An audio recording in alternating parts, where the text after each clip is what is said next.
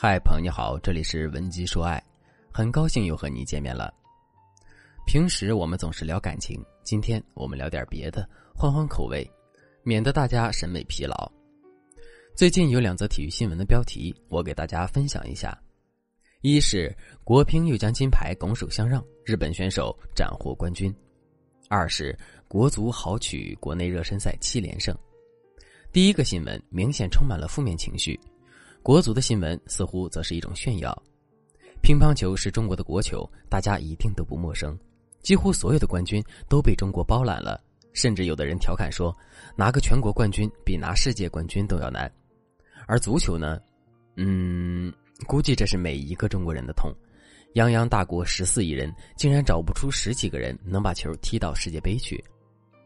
乒乓球冠军的争夺，除了实力，也有偶然性。亚军的成绩其实也不差。可是媒体却觉得这样拱手相让不可原谅，而国足作为国内顶尖的配置，打败国内俱乐部球队也是理所应当的，算不上什么骄人的战绩。记者们却不吝赞美。在亲密关系中，我们同样也会遇到类似的情况。在刚刚谈恋爱的时候，女性为了提升自己的吸引力，极力打造自己的形象，甚至做一些与自己个性或喜好相悖的事情。比如，每次和男友见面都会花很多的时间去化妆，隐藏男友不太喜欢的爱好，每时每刻都得打起十二分的精神，或者戴着面具见人，生怕因为忙碌疏忽而忘记了擦口红，或者是做了他们不喜欢的事情，对方会失望甚至生气，认为我们并没有想象中的那么好。反观很多男生，尤其是钢铁直男，无论是否谈恋爱，都不会刻意去改变，所以很多缺点，比如。粗心大意、不爱干净等，也就比较真实的展现在了女生面前，所以他们突然的一次关心，自己主动洗了一次袜子，都会让我们觉得十分惊喜。为什么会有这样的现象呢？举一个简单的例子，有一个人和你聊天，当他开口说“虽然”的时候，即使你没有听完他接下来的话，你也一定会预料到他会说“但是”，而且“但是”后面的内容才是他真正想要表达的。这就是我们说的一种主观预判，这种预判来自于我们之前的学习和经验，不会轻易改变。斗米养恩人，生米养仇人，就是这样的道理。我们对于表现好的人容错率很低，一以贯之的优秀会让我们对他抱有很高的预判。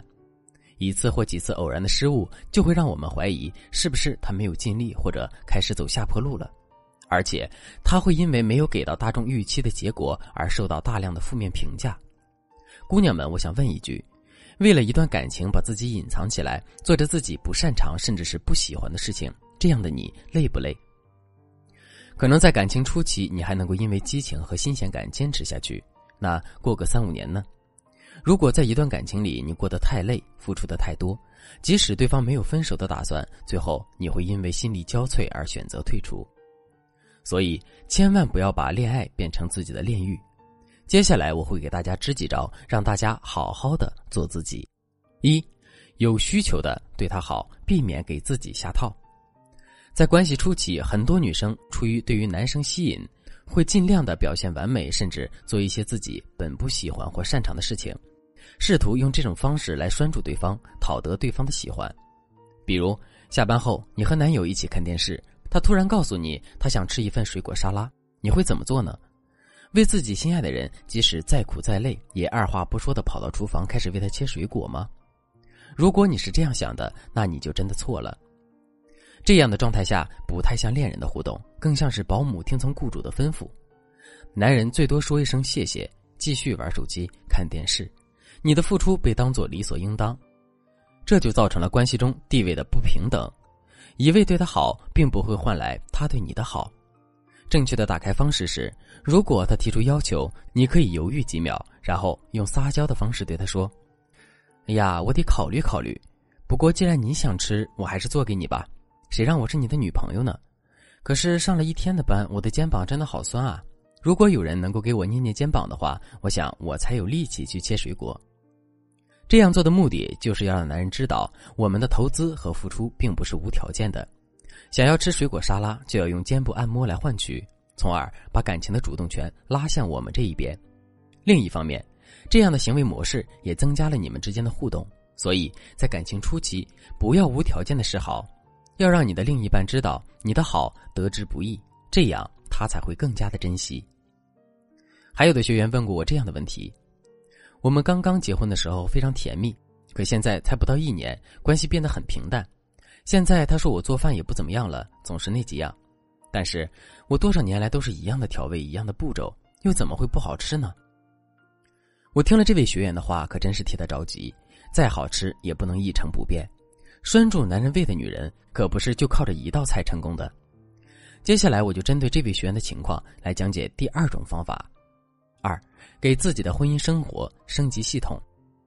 就算你没有玩过游戏，大家也知道游戏是一直不断更新的，每次发布更新之后都会有新的玩法、新的皮肤等等，就连微信也会偶尔更新一次。最近一次更新后可以储存九百九十九个表情包了。这下你不用再担心表情包不够用了。大家有没有想过，为什么这些游戏软件要一直不断的更新呢？有需求呗，对吧？要持续吸引老用户呗。没错，一款游戏即便是一开始很受欢迎，如果它不能够保持一定的新鲜度，用户很快就会失去兴趣，产生疲劳，转向其他更有意思的游戏去。同样的道理，就算两个人再合拍、再甜蜜，时间长了也会因为熟悉产生审美疲劳。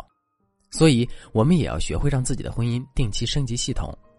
有很多方式值得我们去尝试，比如换一个不一样的发型，让他回家之后就能发现你最直观的改变；可以去一家新的餐厅尝尝异域风情的菜色；一起学习一种新的技能，像摄影、手工艺品制作等。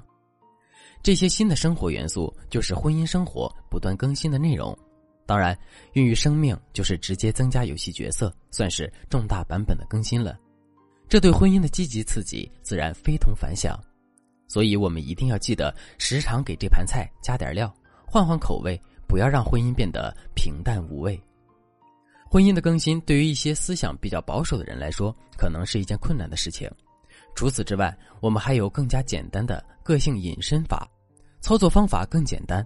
如果你想了解更多，赶紧添加微信文姬零幺幺，文姬的全拼零幺幺，来获取导师的针对性指导。好了，今天的内容就到这里了，我们下期再见。文姬说爱，迷茫情场，你的得力军师。